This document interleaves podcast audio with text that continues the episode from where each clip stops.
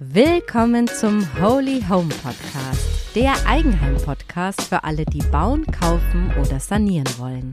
Mit Anna Niedermeier.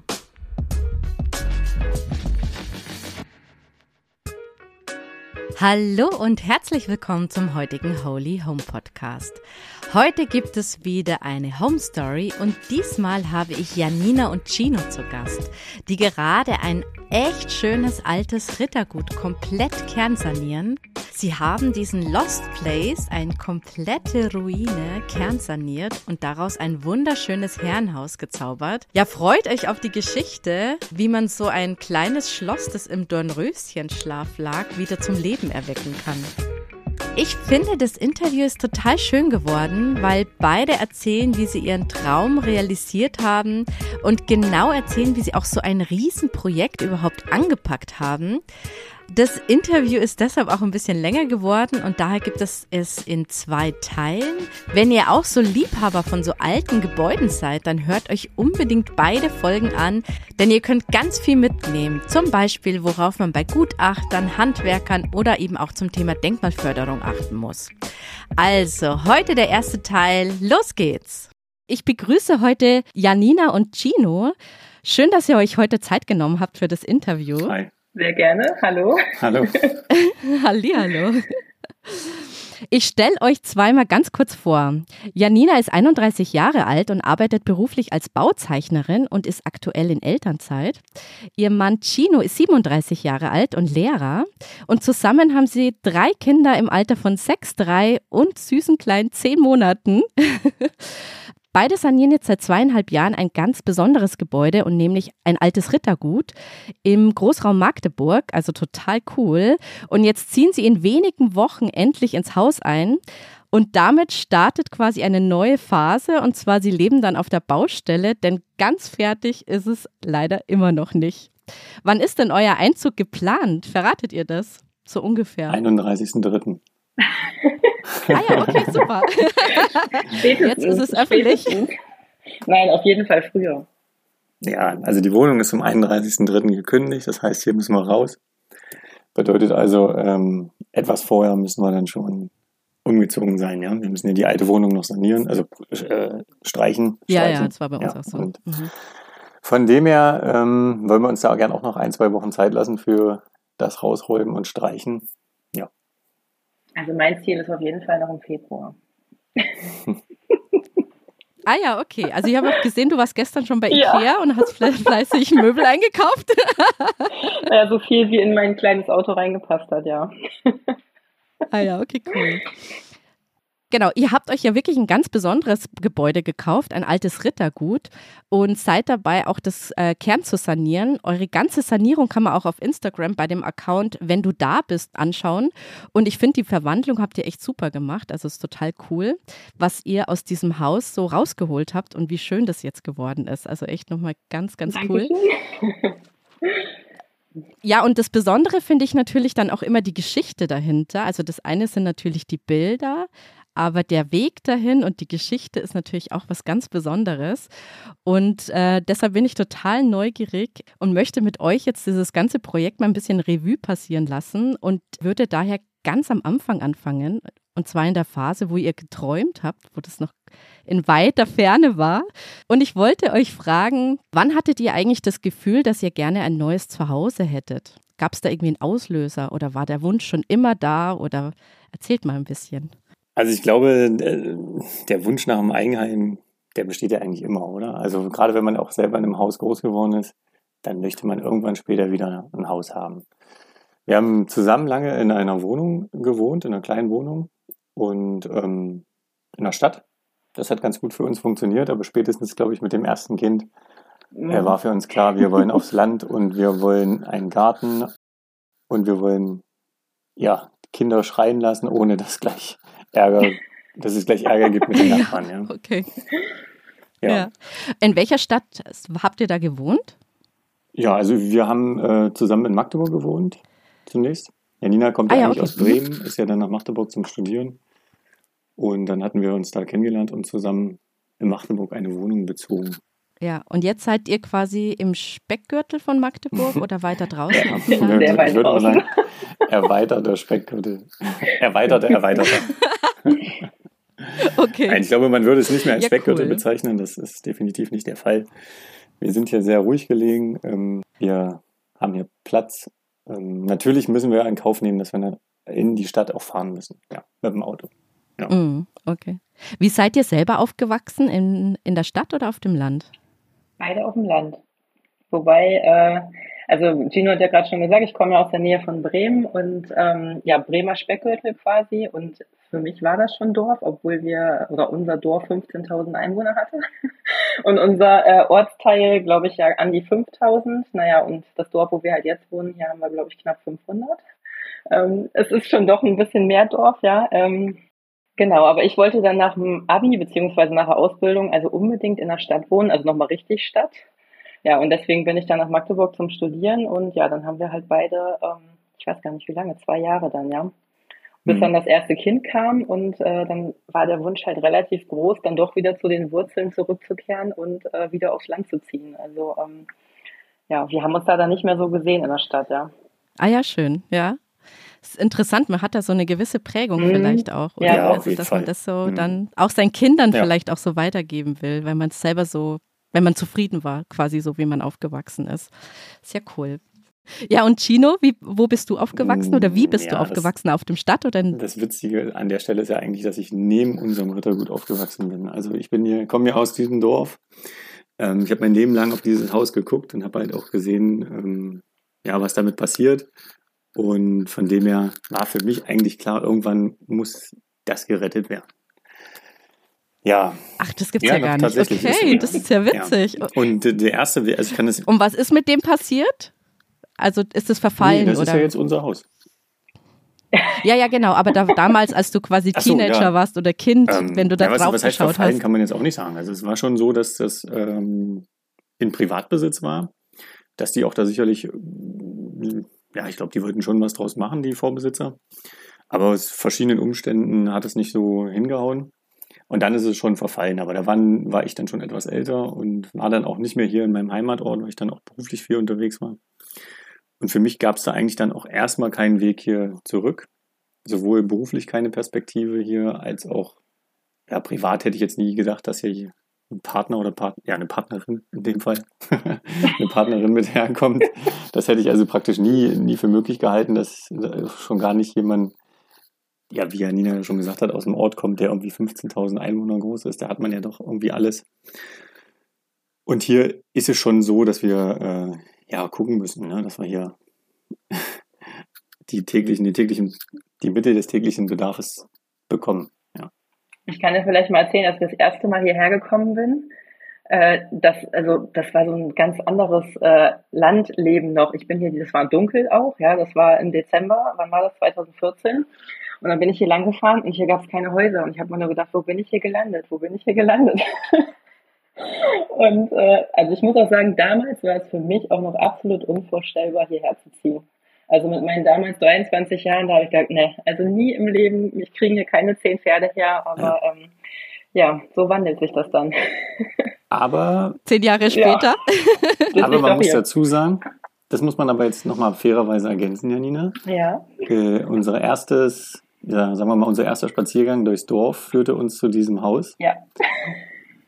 Und da haben wir gesagt, das wird mal unser Haus.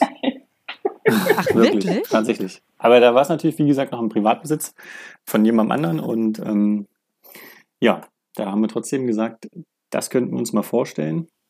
Mit Dann Nach- ist ja der Traum in Erfüllung Der ist in gegangen. Erfüllung gegangen. nach einer Woche Beziehung haben wir das äh, quasi schon festgezogen. Und das war jetzt ein Zufall, dass die dann rausgegangen sind? Also, dass das quasi zum Verkauf stand? oder Ja, das schon. Ja, das war schon ein Zufall. Wir selber haben es gar nicht gesehen. Wir wurden darauf hingewiesen, dass das Haus zum Verkauf Weil steht. wir halt schon Mhm. auch relativ lange immer damit darüber rumspinnen, dass wir das machen wollen.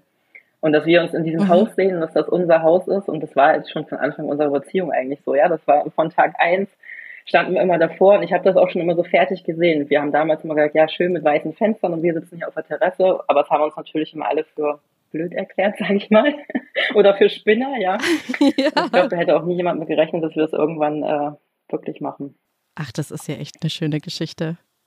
Nee, wir selber auch nicht. Also ich hätte es selber auch nie für möglich gehalten. Also, Wie cool. Nee. Das ist ja echt cool. Ähm, das ist ja ein Rittergut. Jetzt wollte ich noch mal fragen, was ist denn ein Rittergut eigentlich? Tja, so genau wissen wir das, glaube ich, auch nicht. Also das, Tja. Also die Definition für Rittergut kann, das ist ja so, im Grunde ist es ein Ensemble. Also wenn man das so sagen kann. Es sind so vier, mehr oder weniger vier Seitenhof, bloß halt in größeren Dimensionen. Gegenüber von unserem Haus stehen ja praktisch noch die Scheunen, die alten Scheunen, wo eben früher die Landwirtschaft, äh, ja, Landwirtschaft stattgefunden hat. Ähm, ringsrum sind halt auch Wiesen und Wälder. Das gehörte, wenn wir es so richtig recherchiert haben, alles einer Familie. Und dann nach und nach äh, haben die praktisch ja alles äußern müssen, losgeworden, wie auch Mhm. immer, Kriegsumstände. Ähm, das, da, wir sind dran an der Recherche, aber wir konnten lange äh, nicht ins Archiv nach Wernigerode. Wegen Corona hatten die da keinen reingelassen und da, ähm, ja, das, das interessiert uns auch echt, wie im Grunde der wirkliche Werdegang dieses, dieses Rittergutes ist mhm. oder war. Aber es ist letztendlich ein Adelssitz, oder? Also Ritter waren ja auch Adelige. Wahrscheinlich ja, ja, mit Sicherheit. Aber uns wurde mal gesagt, es muss ein, muss ein armer Adel gewesen sein, weil das Haus nicht besonders, nicht besonders doll verziert ist oder so. Also es ist halt ein relativ einfaches Haus zu, für damalige Verhältnisse. Und eu die Vorbesitzer waren jetzt auch keine Adeligen. Nee, Nee. nee. Aber nochmal, wie wir drauf gekommen sind, Also nicht bekannt. Nicht bekannt. wie wir drauf gekommen sind, dass es ein Rittergut ist. Wir haben eine alte Postkarte mit einem ganz alten Bild von unserem Haus und da steht halt drauf äh, Rittergut und dann danach der Ort, den ich jetzt nicht sage. genau. Ähm, ja, Und deswegen gehen wir mal davon aus, dass es ein Ach, Rittergut schön. war früher. cool. Und zu der Entscheidung kaufen oder mieten, habt ihr euch da vorher, also ihr habt klar quasi das Haus gesehen und euch war dann schon auch klar, dass Mieten für euch dann langfristig keine Option ist? Oder also kaufen stand für euch schon immer fest oder habt ihr lange überlegt, sollen wir kaufen oder mieten? War das eher so ein längerer Denkprozess? Also für uns stand eigentlich, nee, gar nicht, ne? Also für uns stand schon relativ früh auch fest, dass wir äh, also nicht mehr unser Geld quasi zum Fenster rausschmeißen wollen. Also die Wohnung, die wir in Magdeburg Mhm. hatten, die haben wir ja gemietet und äh, wir hatten quasi jetzt vor unserem Haus, was wir jetzt gerade sanieren, noch ein anderes Haus, was wir uns gekauft haben. Das Mhm. war ein ganz kleiner Bungalow. Und das war auch aus dem Grund, äh, dass wir halt gesagt haben, nee, wir möchten die Miete nicht mehr bezahlen, sondern halt in äh, ja, was Bleibendes Eigenes investieren. Und aktuell lebt ihr dann in dem Nicht Bungalow? mehr. Nee. Aha, jetzt wird spannend. Ja. Ja, weil Der ist zu weit weg. weg. Genau. Okay, also ihr hattet, ihr seid von Magdeburg, habt ihr euch erst einen Bungalow Genau, gekauft? weiter Richtung Westen, beruflich bedingt. Ah, also ich habe okay. damals noch in Magdeburg studiert. Ähm, ja, Gino Mhm. hat noch in Braunschweig gearbeitet. Und deswegen haben wir uns sozusagen in die Richtung orientiert und hatten dann unser Haus quasi so auf dem halben Weg. Also er konnte nach Braunschweig pendeln und ich nach Magdeburg. Aber zu unserem jetzigen Wohnort ist es halt nochmal knapp eine Stunde Fahrt. Ja, und deswegen haben wir uns halt relativ zeitnah nach einer Übergangswohnung, wo wir jetzt hier gerade sitzen, äh, umgeschaut, Ja. einfach weil unser Großer jetzt in diesem Jahr in die Schule gekommen ist und uns halt wichtig war, dass er jetzt nicht nochmal die Schule wechseln muss vorher und es natürlich auch einfacher war mit dem ganzen Bau, wenn man in der Nähe ist. Ja, und deswegen wohnen wir jetzt doch wieder zur Miete, leider. Und den Bungalow habt ihr, besitzt ihr noch oder habt ihr Mhm. den dann verkauft? Den Nee, besitzen den wir noch und der ist ja vermietet. Genau. Ach, spannend. Das ist ja auch mal eine coole Option, dass man quasi auch mal sagt, okay, man kauft sich was auch mal vorübergehend. Oder hattet ihr das? Nee, das war Zufall, dass das Nee, vorübergehend. doch, also nee, das war schon Naja. immer klar. Also, ja doch, das war Also wir wussten, dass, wir wussten Also- eigentlich schon, dass unsere Familie größer werden sollte, Soll. möglichst. Ja. ja. Das hat ja dann glücklicherweise funktioniert. Und dann hatten wir halt erst überlegt, ob vielleicht unser Haus mitwächst. Also dass wir aufstocken. Hm. Das war aber von, äh, ja, von ja, Kosten, Nutzen und so weiter nicht. Haben wir dann relativ schnell wieder verworfen. Und da wir aber eigentlich auch so viel Liebe in dieses andere Haus gesteckt haben und auch, also wirklich auch viel Zeit, äh, haben wir gesagt, wir können uns davon Habt ihr das auch saniert? Das haben wir auch Haben wir saniert, auch ja, saniert, genau, ja. genau. Und dann haben wir gesagt, Also sanieren ist so ein bisschen euer Hobby.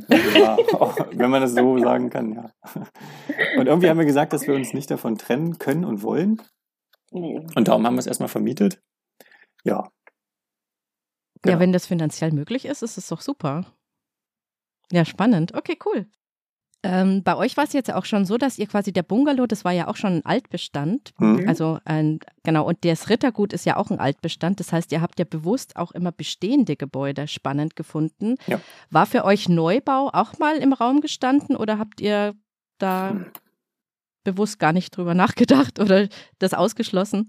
Also ich kann anfangen. Also ich für mich hätte gesagt, nee, Neubau nicht es gibt keinen richtigen Grund. Ich finde, äh, immer wenn jetzt Freunde von uns ein neues Haus gebaut haben und wir kommen dahin, dann denkt man sich schon so, oh, schön und äh, hätte ich sicherlich auch gern. Aber irgendwie hat so dieser, dieser Reiz des Älteren, dass, dass, dass da schon irgendwas passiert ist in diesem Haus und dass da auch schon eine gewisse Geschichte hintersteckt, die hat für mich irgendwie so bisher immer überwogen. Ja. Mhm. Und bei dir, Janine? Also ich wollte, du hast ja eingangs schon gesagt, dass ich ja gelernte Bauzeichnerin bin und ähm, ich habe meine Ausbildung in einem Architekturbüro gemacht, die sich ausschließlich mit Sanierung befasst haben. Und ich fand das ganz schrecklich damals, ähm, weil ja in der Berufsschule, man lernt ja alles immer so schön mit den Steinmaßen und wie alles genormt ist und das lässt sich ja auf einen, auf einen Altbau, eine Sanierung nicht anwenden. Und ich saß dann immer da, habe was gemessen und dachte nur so, hä, ich lerne hier so und muss aber so zeichnen. Das passte für mich alles immer überhaupt nicht zusammen und ich wollte unbedingt neu bauen. Das war für mich immer so dieses, ja, Nonplusultra eigentlich. Man muss auch sagen, also bei uns aus dem Dorf, meine ganzen Freunde, die meisten hatten halt so ein normales Einfamilienhaus und haben so oben und unten gewohnt. Und wir hatten auch ein Haus, aber bei uns war es so, dass meine Oma und Opa unten gewohnt haben und wir oben. Und ich wollte unbedingt so ein Haus, wo ich dann auch oben und unten mit Treppe wohnen kann. Und dann am besten mhm. noch ja, neu gebaut. Äh, das war eigentlich so das, was ich immer wollte. Und dann bin ich ja zum Studium hierher gekommen und wir sind ja nun hier im Osten. Ähm, und hier gibt es einfach noch so viele verlassene alte Häuser, auch in der Stadt selber, wo ich dann so gedacht habe, also wow, das würde bei uns, wo ich jetzt herkomme, niemals einfach so leer stehen und so, so verfallen. Solche Gebäude gab es einfach gar nicht. Und ich muss dann sagen, ja, als ich hierher gekommen bin, habe ich halt so meine Liebe für diese Häuser entdeckt. Und mhm. also ich bin wirklich an so vielen Häusern vorbei. Gefühlt in jedem Ort steht so ein Haus, wo ich denke, würde ich nehmen, äh, kann man was draus machen. Und die haben halt einfach so einen Charme, das kannst du nicht wieder neu bauen. Und ähm, ja, deswegen bin ich, sagen nicht mal vom, vom Team Neubau auf jeden Fall zum absoluten Altbauliebhaber geworden. Ach, das ist ja würde, spannend. Ähm, ja, also nee, Neubau kommt für mich eigentlich überhaupt nicht mehr in Frage. Ähm, nee. ja. Also ihr habt euch dann quasi so in dieses, ähm, ja, in die Häuser verliebt, die so ein bisschen im Dornröschenschlaf ja. dann lagen. genau. Und äh, so ein bisschen auch gesehen, was man draus machen kann. Also ja. das ist ja auch, muss man auch ja. ein Typ dafür sein, der sagt, da kann man was draus machen und so ein bisschen auch das sehen, mhm. ähm, mhm. das Potenzial auch erkennen. So. Mhm. Also ihr habt ja schon erzählt, das äh, Gebäude habt ihr immer wieder gesehen und habt euch in das ja vorher schon so ein bisschen verliebt. Insofern bei der Suche, wie, wie ist es dann passiert, dass ihr quasi darauf aufmerksam wurde, dass das jetzt zum Verkauf steht? Im Prinzip hat ein Bekannter äh, mir eine Nachricht geschickt und hat gesagt, guck mal, das oder euer Traum steht zum Verkauf. So, so sinngemäß war die Nachricht. So sinngemäß war die Nachricht. Wir wussten es bis dahin eigentlich gar nicht, dass es zum Verkauf steht. Ja, und dann haben wir gesagt, ähm, wir nehmen mal Kontakt zu der Verkäuferin auf, kennen, kennen die auch, weil man sich auf dem Dorf ja einfach kennt, bei so einem kleinen Dorf. Mhm. Wir haben uns mal zusammengesetzt, mal gesprochen und so weiter. Und dann haben wir gesagt, nee, also wir haben uns neun Monate, glaube ich, etwa zehn Monate Zeit genommen. Eigentlich auch Glück, dass das Haus so lange nicht verkauft wurde. Und, wow, also ja, gab, lange. gab aber ja auch keine Interessenten, oder? Nee, Außer weiß ich nicht. Das wollte ja niemand haben. Das hat sie, hat sie nie drüber gesprochen, ob es eine andere Interessenten gab, weiß ja, ich gar nicht. Aber Fakt ist eben, dass wir uns echt viel Zeit genommen haben und eigentlich immer gesagt haben, nee, das machen wir nicht. Das ist uns eine Nummer zu groß und auch zu viele, mhm. wir würden zu viel aufgeben, also beruflich, ähm, ja, wir würden einfach zu viele Kompromisse eingehen. Die Kompromisse waren jetzt bezüglich des Gebäudes oder der Lage? Lage, Lage, Lage, Lage. und dem, was wir beruflich quasi eigentlich vorhaben, hatten. Mhm. Jo. Aber irgendwie sind wir nicht von losgekommen. Ne? Ja, man muss ja auch dazu sagen, also wir haben ja in unserem Bungalow gewohnt und eigentlich schon relativ zeitnah, nachdem wir da eingezogen waren, haben wir schon immer parallel noch nach was anderem so weitergeguckt. Ähm, Ach, weil wir immer, hm. ja, wir wollten immer irgendwas, ich sag mal, Besonderes. Also ich hatte dann so in diesen ganzen Suchportalen immer so die Suche Bauernhof kaufen oder Schloss kaufen. Also irgendwie sowas immer abonniert und wir haben auch wirklich, wir haben uns so viele Höfe und Häuser und so weiter angeguckt, aber es hat uns halt nie ein Haus so überzeugt wie das, ja. Also wir sind mhm. immer wieder darauf zurückgekommen und haben so gesagt, nee, nee, nee. Und ja. Äh, ja. Und wann ist dann die, oder Habt ihr euch auch so ein bisschen Gedanken gemacht, so was man dann investieren muss? Also, ähm, also hattet ihr irgendwie ein bisschen Angst auch wegen der Größe? Klar. Dass da euch ja. finanziell auch so ein bisschen zu viel wird? Also die Angst ist immer noch da, zweifelsohne. Das ist, ähm, das können wir nicht wegdiskutieren. Das ist einfach eine, eine, gewisse Sorge da, dass man, ob man das überhaupt alles schafft und ob man das ja dem einen auch gerecht wird, was da noch vor uns liegt. Aber, aber ja. Aber gerade mit der Größe finde ich, ähm, das kommt einem, wenn man drinnen steht, kleiner vor, als es ist. Hm. Also wir hatten ja, es gab von dem Haus keine Pläne, nichts und wir waren dann immer drin und eigentlich auch jeder, der jetzt bis jetzt so drinne war, schätzt hm. immer gar nicht, dass es wirklich so groß dann doch ist. Und wir haben das mhm. Haus dann irgendwann vermessen und als ich dann die ersten Pläne gezeichnet habe und das dann mal überschlagen habe, wie viel Quadratmeter das eigentlich sind, da waren wir echt baff. Also hm. das. Äh, wie groß ist es? Ja, also wir kommen auf knapp 500 Quadratmeter ohne Keller. Hm. Wow. Ja. Also naja, der Traum vom Schloss ist in, in Erfüllung gegangen. Ja. Ja, es kommt dann auch oft die Frage, was wollt ihr mit so viel Platz? Und da müssen wir halt immer so sagen, wir hätten das Haus auch genommen, wenn es kleiner gewesen wäre. Oder wir hätten nichts dagegen gehabt, wenn es ein bisschen kleiner gewesen wäre. Also wir mhm, haben jetzt ja. nicht gesagt, wir brauchen hier 500 Quadratmeter, sondern das Haus hat halt die Größe. Ja, und wir wollten das retten. Ja, also das war unser Traumhaus mhm. und ähm, ja, jetzt ist es halt ein bisschen größer.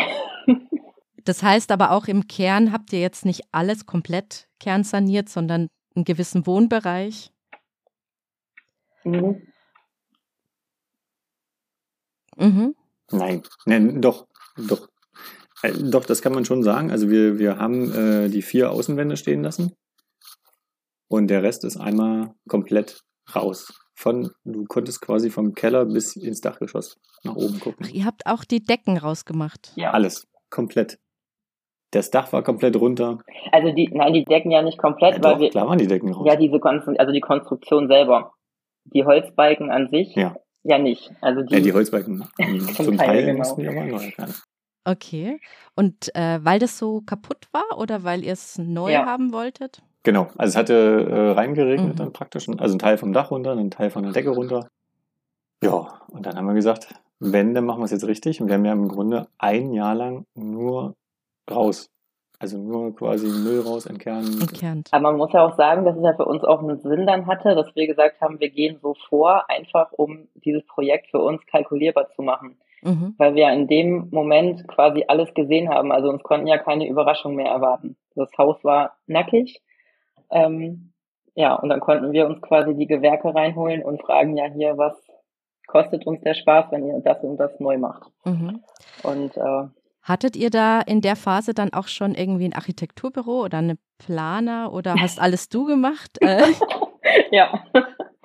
Also wir, ich weiß gar nicht, ob wir es überhaupt schon gesagt haben, dass das Haus unter Denkmalschutz steht. Nee, noch nicht. Okay, aber denkt man sich natürlich schon, ja. Ja. Mhm. Und wir hatten schon den ersten Termin mit denen, auch bevor wir das schon gekauft hatten, weil wir halt wissen wollten, was erwartet uns da. Mhm. Also was für Auflagen bekommen wir, was müssen wir wieder herstellen und so weiter. Und da ähm, wurde uns halt auch gesagt, dass das Haus ursprünglich schon als Wohnhaus auch eingetragen ist. Heißt, wir machen keine Umnutzung, keine, ähm, also sozusagen, wir brauchen für unser Bauvorhaben keine Baugenehmigung, sondern nur die denkmalrechtliche Genehmigung. Und die denkmalrechtliche Genehmigung kann man einfach alleine als Bauherr sozusagen einreichen. Mhm. Und ich bin ja nun Bauzeichnerin, aber nicht äh, Bauvorlagenberechtigt, also nicht Unterschriftenberechtigt, konnte aber entsprechend die ganzen Sachen, die jetzt mit Denkmal zu tun haben, alle selber machen. Mhm. Deswegen lief das quasi alles, ja, über meine Kappe. Respekt, cool. Genau, und habt ihr dann auch so ein bisschen, äh, während es entkernt war, dann auch mal überschlagen Sanierungskosten oder seid ihr da so peu à peu vorgegangen? Also wie habt ihr das Ganze, wie habt ihr das angepackt, dieses ganze Riesenprojekt. Also im, im Prinzip haben wir gesagt, wir, wir müssen hier Stück für Stück denken. Wir brauchen ein Dach auf jeden Fall und wir brauchen eine Heizung und wir brauchen mindestens ein Bad und ein paar Zimmer. So, das war unsere Vorgehensweise.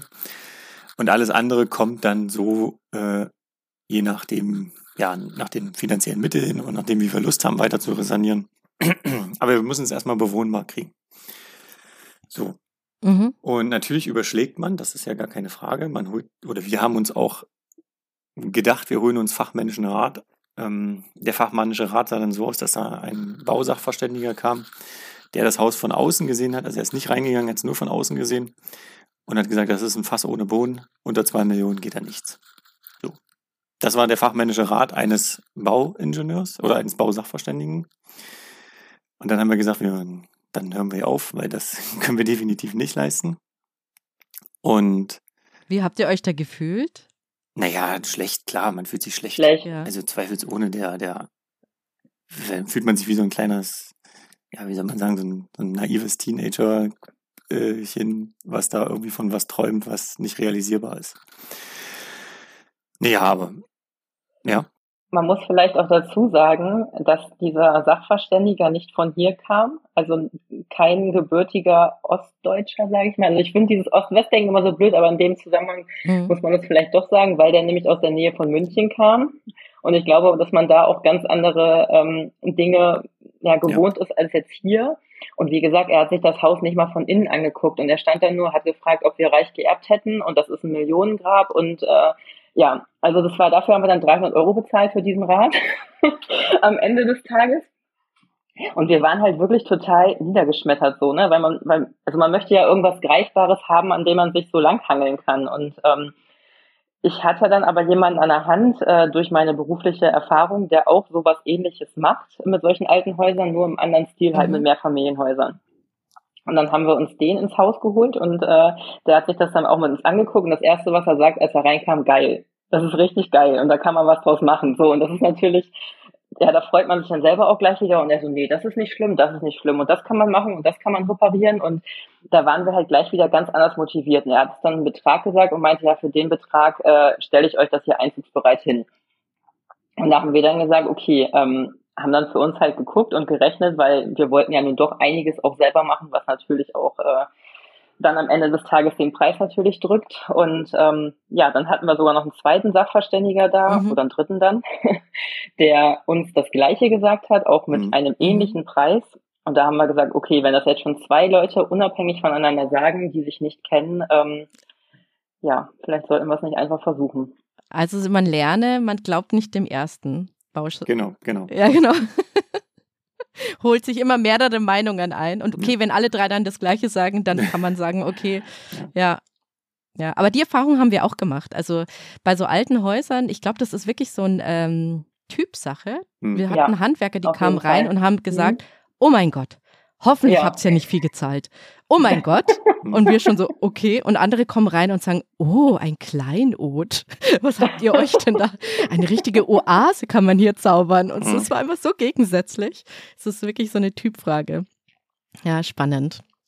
Ja, cool. Wobei wir uns ja auch nicht gleich sofort dann entschieden haben. Ne? Es war ja trotzdem noch ein Prozess. Also das war, ich war zu dem Zeitpunkt auch noch mit unserem zweiten Kind schwanger und bei mir war halt gerade so Thema Baby total aktuell. Also Haus war eigentlich noch so, ach nee, interessiert mich gerade nicht, ich habe noch was anderes zu tun, aber dann war halt Gino so total auf äh, Thema Haus gerade so fixiert. Und ja, wir haben uns dann, ich glaube, er war acht Monate alt, ja. Also ich weiß noch genau, das war der 6.6.2020 und ich saß in meinem Büro und habe äh, gearbeitet. Und dann hat Gino mich angerufen und meinte, er ist gerade wieder hinten im Park spazieren bei unserem Haus. Und äh, ja, dann haben wir uns am Telefon sozusagen gesagt, wir machen das jetzt. Und dann. Äh, cool. Waren ja. diese Bausachverständigen vor dem Kauf da oder als ja, ja. Sie es schon? Dem, ja, ja, ja. Die waren alle vor dem Kauf. Okay. Mhm. Und die zweite Summe, die genannt wurde, da habt ihr auch gesagt, das können wir stemmen. Oder war das schon auch so das mit so Bauchschmerzen? So, oh. Also Bauchschmerzen, wie gesagt, die sind immer noch. Die, ja. die gehen auch nicht mhm. weg. Die schlaflosen Nächte bleiben. Das ist immer alles noch da. Ja. Aber es ist in gewisser Weise ähm, ja, man kann sagen, kalkulierbar, überschaubar, wie auch immer. Ja, mhm. also wir, wir konnten natürlich die ganzen Preissteigerungen nicht vorhersehen. Wir konnten nicht vorhersehen, dass wir Material bestellen und das Material nicht geliefert wird, ähm, das Material aber schon bezahlt war. Also es gab so ein paar Sachen, die natürlich passiert sind, die hätten nicht passieren dürfen, beziehungsweise die überraschen uns jetzt immer noch. Ähm, aber die hauen uns nicht die, wie sagt man, die hauen uns nicht die Füße weg oder die Beine weg oder so. Mhm, mh, ja. ja. also wir versuchen damit umzugehen. Ähm, mal so ein ganz praktisches Beispiel. Mein Ziel war es eigentlich immer, dass wir das Erdgeschoss fertig machen und im Mittelhaus das Obergeschoss. Das mhm. war so mein Ziel. So, jetzt mit der ganzen Preissteigerung und mit dem, was alles passiert ist, reduzieren wir unser Vorhaben erstmal und sagen, wir machen das Erdgeschoss fertig und das Mittelhaus kommt dann in den nächsten zwei Jahren. Mhm. Bedeutet also, wir passen einfach die Situation an unsere Bedürfnisse an. Mhm. Ja. Ja, also wir haben jetzt im Grunde, wenn man das mal jetzt schon vielleicht vorwegnehmen kann, wir haben im Flur, im Haus, im Mittelhaus äh, gerade eine, ja, was haben wir gebaut, eine Umrandung oder eine Abbretterung, wie auch immer man das sagen möchte. Eine Übergangswand. Eine Übergangswand, genau, dass die Wärme im Grunde im Erdgeschoss bleibt und wir gar nicht, nach, gar nicht nach oben gehen können, weil da alles zugebaut ist mit einer Wand. Mhm. Das ist natürlich nicht ideal. Das ist auch nicht so, dass man sagt, hey, das sieht jetzt hier wunderschön aus und was habt ihr denn da Schönes gebaut? Nee, das ist aber gerade einfach praktisch und das ist dieser Situation angepasst. Und ich glaube, das ist unsere Stärke, dass wir einfach nicht so festgefahren sind in unseren, ähm, ja, wie soll man sagen, in unserer Vorstellung, sondern einfach dann das anpassen, was gerade notwendig ist. Hm.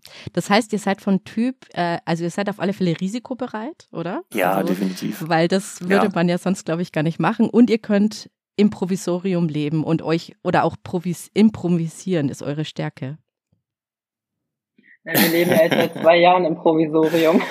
Ich hätte fast gesagt, ich bin Lehrer und, mein, und jeder Unterricht bei mir ist improvisiert, aber das, das wäre jetzt. Nein, das ist natürlich nicht der Fall. Ja, okay. Aber natürlich, wahrscheinlich hilft das auch, weil äh, nicht jede Stunde läuft gleich. Ne? Also man hat zwar immer einen Plan, aber es passiert immer irgendwas in der Stunde und da muss man auch improvisieren. Und wahrscheinlich ist das im privaten wie im beruflichen. Aber wir haben ja, wir haben ja mittlerweile so dieses Gefühl, dass wir es geschafft haben. Das ja. war ja immer so lange, ja. also gerade am Anfang, die Leute, die reingekommen sind, die haben ja den Händen, die Hände über dem Kopf zusammengeschlagen, was wir uns da angelacht haben und was wir damit wollen. Und äh, hm. also ich habe von Anfang an immer gesagt, wir wollen da drin wohnen. Ich nicht. bei Gino war es nee genau, bei Gino war es immer, ihm war es ein bisschen unangenehm, sage ich mal, dass wir uns jetzt dieses Haus gekauft haben. Immer, ja, was willst du denn damit? Und er hat immer nur gesagt, ja, weiß ich noch nicht. ja, ja, was also man, man muss dazu sagen, äh, hier in dem, in dem Gebiet, wo wir wohnen oder in der Region, wo wir wohnen, hat dieses Haus eine gewisse Bedeutung. Das heißt also, in, in früheren Jahren, zu DDR-Zeiten, haben, sind dort, wurden dort Hochzeiten durchgeführt, Jugendwein, Einschulungen. Also im Grunde jeder, der hier in dieser Region groß geworden ist, kennt dieses Haus und ah. war dort schon mal ah. drin. So, aber ja, als Veranstaltungsort okay. im Prinzip. Äh, hier ja. nannte man das Kulturhaus früher. Ja, und äh, Kulturhäuser gab es in jedem Ort und in jedem Ort wurden da dann eben auch geheiratet mhm. und gefeiert und wie auch immer. Und jetzt kommen wir und wollen da drin wohnen. Das war immer für mich so ein bisschen, äh, das passt halt nicht zusammen, ja. Das ja, okay, verstehe ich. Das, man wohnt nicht in einem Ort, wo, also an einem Haus. Genau, genau. Das ist übrigens auch noch nicht ein Problem, aber das ist schon, anfänglich war das schon eine Herausforderung, weil natürlich ganz, ganz viele Ältere kommen sind und der Meinung waren oder der Meinung sind, das war ja schon immer öffentlich und wir gehen jetzt durch diesen öffentlichen ah. Park. Aber der ist ja nicht mehr öffentlich, ne? Und das musste man erst so ein bisschen, ja, kommunizieren ist jetzt zu viel gesagt, aber muss man schon hin und wieder mal darauf hinweisen, dass es ja. jetzt eben nicht mehr öffentlich ja. ist und naja. Aber ist nicht schlimm. Also viele sind auch gekommen und haben Bilder gebracht von früher. Das Ach, hat uns das natürlich ja süß. weitergebracht. Okay. Das war, ja. ja. Das brauchten wir natürlich auch fürs Denkmalamt, dass wir eben nachweisen können, warum wir bestimmte Dinge so sanieren und beziehungsweise sanieren wollen. Und ähm, im Grunde war es immer positiv. Könnt ihr für mich noch mal ein bisschen beschreiben, ähm, in welchem Zustand das Gebäude war? Vier Wände, keine Fenster, keine Heizung. Die Fenster waren ja schon drin. Ja, aber kaputt. Ja, kaputt. Also 50 Prozent waren bestimmt kaputt. Also eingeschlagene, also ich muss mir so vorstellen. Ja, ja, eingeschlagene Fenster. Eingeschlagene Fenster, ja. es hat durchs Dach reingeregnet. Ja, es war wie eine Tropfsteinhöhle. Ja, die Decken sind zusammengefallen teilweise. Oh, wow. Vermüllt. Also die waren schon richtig eingebrochen, die Decken? Die waren eingebrochen, ja. ja. Also wir haben uns auch anfänglich, also wir haben uns mit jedem Mal, wo wir da waren, immer so ein bisschen mehr getraut. Also am Anfang auch so erstmal die, das erste Mal die Treppe ins Obergeschoss, weil man immer Angst hatte, man kracht hier irgendwo ein. Oder dass wir, mhm. ja, dass die Decke zusammenkracht, weil man ja die ganze Konstruktion nicht wusste und wie viel da jetzt noch drin steckt und wir haben ja hinterher am Ende des Tages gesehen, was für massive Balken wir eigentlich haben und dass das, was runterhing, eigentlich nur so diese Konstruktion oben drüber und unten drunter war. Ah, und dass die Balken okay. teilweise wirklich noch so super erhalten waren und also so richtig massive, ich weiß gar nicht, sind das Eichenbalken gewesen? Das weiß ich nicht, wahrscheinlich. Weiß ja, nicht. aber auf jeden Fall, was heute niemand mehr in sein Haus verbauen würde, ja, und das Haus steht einfach schon so lange und ähm, ja. von der Substanz her einfach noch super erhalten, obwohl es so viele Schäden hatte. Ah ja, okay. Und äh, war das auch eingewachsen oder haben Ja. dann Ja, Sehr extrem. ja. also wirklich im Dornröschenschlaf? Ja. ja. Ah ja, okay. Spannend. Ja, das ist ja echt mutig. Ist ja cool. Und der Garten, wie muss man sich den vorstellen? Ist das ein größeres, also ist ein Park oder? Ja, es ist, es ist tatsächlich, es war tatsächlich ein öffentlicher Park hier. Ähm, allerdings ist es auch immer ein bisschen relativ zu sehen, weil die eine Seite ist quasi so ein kleines Wäldchen, da stehen halt so ein paar Bäume. Mhm. Dann kommt ein großer Teich, der leider seit 2018 oder 19, wo, der, wo dieser Dürresommer war, trocken liegt. Das ist ein bisschen schade. Da versuchen wir aber, dass wir den vielleicht irgendwie nochmal renaturieren können. Ja, und dann der dritte Teil ist im Grunde eine, eine kleine Graswiesenfläche, Mhm. ja, Rasenfläche, wenn man das so sagen kann. Also man denkt erstmal, oh, das ist riesig, aber der, der Pflegeaufwand ist relativ gering, weil im Wald oder in einem waldähnlichen Grundstück macht man ja halt nichts. Ja, ja, das Da stimmt. gibt es einen Weg durch und dann Mhm. ist das, dann Mhm. lässt man das so wachsen, wie es wächst. Und Mhm. Zu, zum Thema Finanzierung. Also ihr habt ja da eine Summe genannt bekommen von diesem Bauch, äh, Bausachverständigen. Mhm. Seid ihr dann, wie habt ihr das gemacht mit den Banken oder habt ihr alles selber Eigenkapital gehabt oder habt ihr Kredite genommen? Also wie, Nee. wie seid ihr dann an das ganze Thema rangegangen? Genau, ich glaube, das macht man so wie wahrscheinlich 90 Prozent der Leute, die irgendwie ein Haus bauen in unserem Alter. Man finanziert das ganz normal. Mhm. Wir sind zu einem neutralen Berater gegangen. Der sagt natürlich, alles kein Problem, das kriegen wir hin. Den kannten wir auch schon vorher. Ja, der ist, das ist schon okay. Den kannten wir ja auch schon vom ersten Haus. Wo hat der gelebt? Also war der auch in diesem Ort? Nee, nee, nee, der, der ist Magdeburger. Der kennt das Haus nicht, also er kannte das bis dahin nicht. Mhm. Nur von Bildern und der sagt natürlich auch in dem ersten Moment, oh, Mensch, das ist aber ein Projekt. Aber dann sagt Mhm. er eben, gucken wir mal, wie wir das, wie wir das lösen können und dann ging das los. Und dann kamen eigentlich erst die richtigen Probleme, weil die Bank finanziert das natürlich nicht gerne. Ne? Also das ist ein, im, im Bankjargon ist das ein Liebhaberobjekt. Objekt. Und ähm, das liegt dann auch noch in einer Lage, die eben nicht optimal ist. Die hat eine Größe, die nicht optimal ist. Mhm. Und da gibt's dann eben auch vor Ort Termine. Also das macht man dann eben nicht nur auf dem Blatt Papier, sondern da muss man vor Ort mit einem Konzept die Bankberaters, in dem Fall waren es zwei, äh, davon überzeugen, dass wir das hinkriegen. Oh, Ja. wow. Okay. Das war anders bei uns. Okay, da konnte man das noch alles mit Fotos und Papier abwickeln. Das heißt, die sind richtig rausgefahren und Ja, wollten das ja. sehen. Mhm. Nee, die wollten, die waren vor Ort. Mhm. Vom Keller bis ins Dachgeschoss komplett einmal zeigen und sagen, was wir vorhaben, mit welchen. Kosten wir rechnen und allem, allem, was dazu gehört. Also das war schon, Ja. war schon nicht ohne. Und wie haben die so reagiert? Ja, ich würde mal sagen, die waren schon schockiert, würde ich sagen, oder?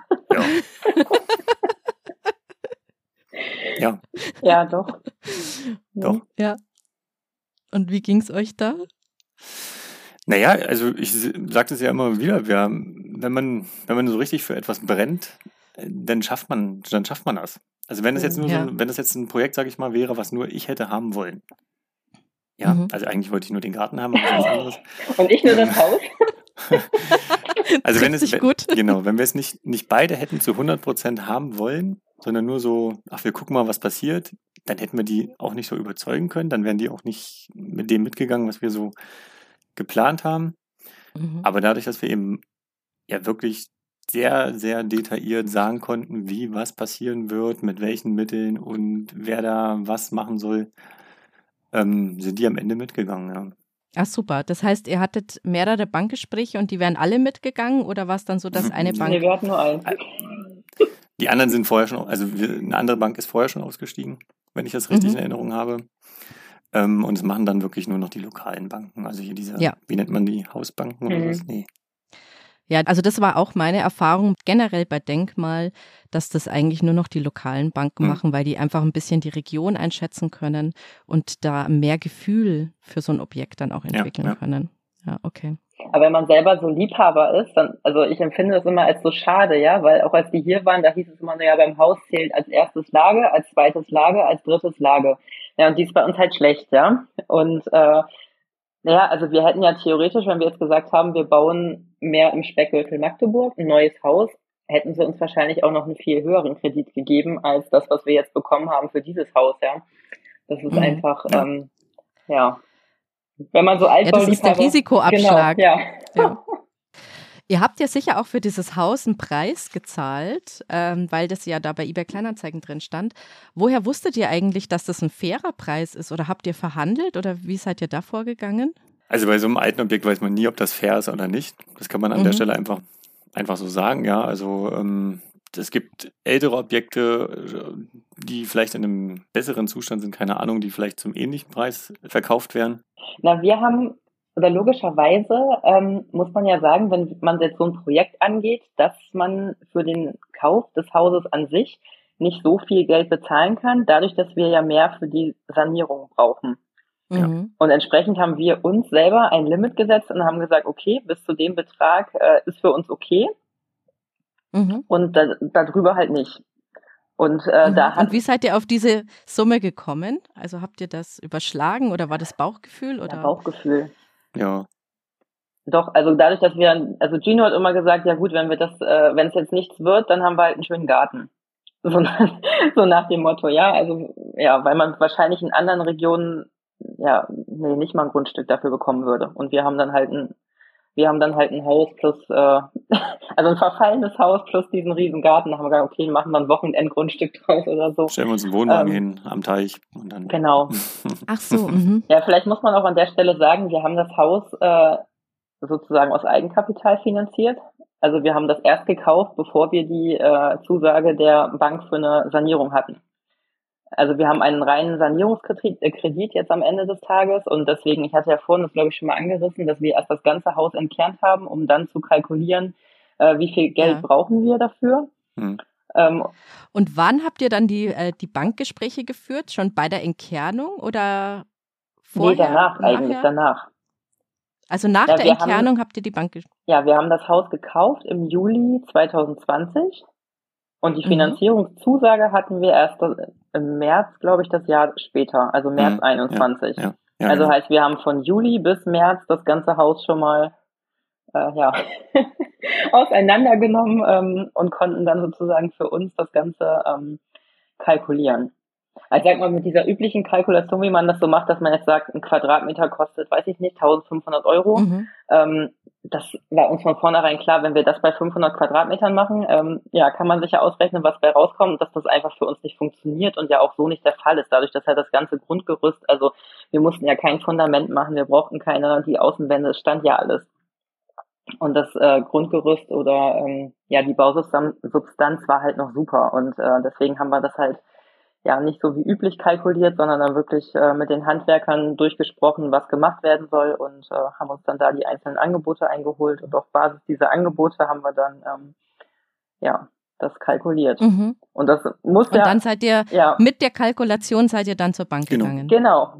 Und das muss ja anscheinend auch überzeugend gewesen sein, sonst hätten wir ja die ähm, Zusage dafür auch nicht bekommen. Also ja, okay, spannend. hat dann am Ende des Tages geklappt. Das heißt, ihr seid aber dann wirklich äh, sehr risikobereit, weil ihr habt quasi eine Ruine gekauft. Mhm. Ja, ja. Mit Eigenkapital, ohne zu wissen, ob ihr den Kredit kriegt für eine Sanierung. Naja, wir hätten ja ein Tiny House in den Garten stellen können. Das war ja ein Plan B. Ja, genau, okay. Aber das ist ja schon mal auch eine Typsache. Also ich finde es super, ich finde es total mega. Aber für jemanden, der sehr sicherheitsbewusst ist, der, ähm, dem wär, der hätte wahrscheinlich kalte Füße bekommen. Mhm. Ja, genau. Ja. Nee, cool. Ja, okay, spannend. Man muss auch sagen, wenn Corona nicht gewesen wäre, hätten wir das Haus auch nicht gekauft. Ja. Warum? Also wir hatten in dem Jahr ganz andere Pläne. Wir wollten eigentlich, äh, ich war dann ja in Elternzeit mit dem zweiten Kind und wir wollten eine Amerikareise machen. Die hatten wir auch schon gebucht. Mhm. Und äh, wir wollten in dem Jahr auch noch heiraten, mhm. also unsere freie Trauung noch machen. Wir waren schon standesamtlich verheiratet, ja, und das ist dann alles, äh, war dann irgendwie nicht mehr möglich. Ja, und dann irgendwie hat es uns dann zu diesem Haus, also hätten wir die anderen beiden Sachen gemacht, sage ich mal, hätten wir wahrscheinlich das Haus nicht gekauft. Erstmal zeittechnisch, geldtechnisch. Ja, Zeit, ähm, ja. ja, Zeit auch. Ja. ja. Ja. Okay. Und würdet ihr mir ungefähr verraten, was ihr für die Ruine gezahlt habt? Also Nein. ihr müsst jetzt keine Zahl nennen, aber so. Würden wir nicht. Nee. Also so über 100.000, unter 100.000. Na, unter, das können wir sagen. Ja, okay. Okay. Weit unter? nee, Okay, gut. Und die Sanierung war quasi dann ja noch mal ein Vielfaches, oder? Also ihr habt ja viel mehr noch in die Sanierung gesteckt. Ja, ja. Als jetzt im Vergleich zum Kaufpreis? Ja, ja, na, ja. das ist ja logisch. Ja, genau. Also. Und äh, die, welches, wenn ihr das Mal nehmt, also ihr müsst mir nicht die Zahl verraten, aber wenn ihr sagt, äh, der Kaufpreis und die Sanierungskosten, stehen die da so eins zu, also doppelt so viele Sanierungskosten oder dreifach so viele Sanierungskosten oder so, dass man einfach so ein bisschen ein Gefühl dafür kriegt, was da. Das ist ja ein Prozess. Also wir, ja. sind, wir haben ja jetzt nicht einen großen Topf, aus dem wir rausnehmen, sondern der Topf füllt sich durch ähm, ja, durch, durch Lohn und, und ja. Gehalt. Und er geht auch wieder, weil wir was bezahlen müssen. Das heißt ah, ja, also, okay. man kann das jetzt gar nicht so pauschal sagen, dass wir sagen, wir haben jetzt das Zehnfache zur Verfügung und das Zehnfache geben wir jetzt aus. Das ist nicht der Fall. Okay. Ja, wir haben natürlich, weil wir ein paar Posten haben, die, die halt einfach Geld fressen, Heizung und Fenster und Dach. Mhm. Die muss man natürlich irgendwie erstmal parat haben, weil der Heizungsbauer ja nicht sagt, ich warte jetzt fünf Jahre auf meine Rechnung. Mhm. Ähm, das heißt also, da mussten wir natürlich auch das Geld zur Verfügung haben. Und das habt ihr ähm, über den Kredit finanziert? Genau, das, das lösen wir mhm, über den Kredit. Aber alles, was so, so ein laufender Prozess ist mhm. oder was im laufenden Prozess kommt, das versuchen Innenausbau und das ganze Thema. Mhm. Genau, das ja. versuchen wir natürlich über über Gehalt und äh, ja, so weiter zu regeln. Ja, okay, verstanden. Ja. Okay. Und Denkmalförderung habt ihr beantragt, diese AFA na, die AFA-Abschreibung, das ist ja nochmal was anderes. Da muss man nichts für beantragen. Das bekommt man ja einfach so, wenn man dann seine ganzen Rechnungen einreicht. Aber jetzt. Ja, das kommt mhm. drauf an. Ich, ich, musste einen Vertrag damals mit der Gemeinde so. schließen, Aha. also mit der Stadt, eine Modernisierungsvereinbarung. Und nur wenn ich da diesen Vertrag unterschrieben habe mit der Stadt, dann kriege ich eine Denkmalförderung. Das ist aber immer abhängig von der Stadt. Hm. Ja, bei uns war das so, genau, ja, ja bedingt. Also bei uns war das so, dass halt alle Sachen, die wir machen, müssen halt äh, beantragt sein mit dieser, über diesen denkmalrechtlichen, ähm, so diese denkmalrechtliche Genehmigung.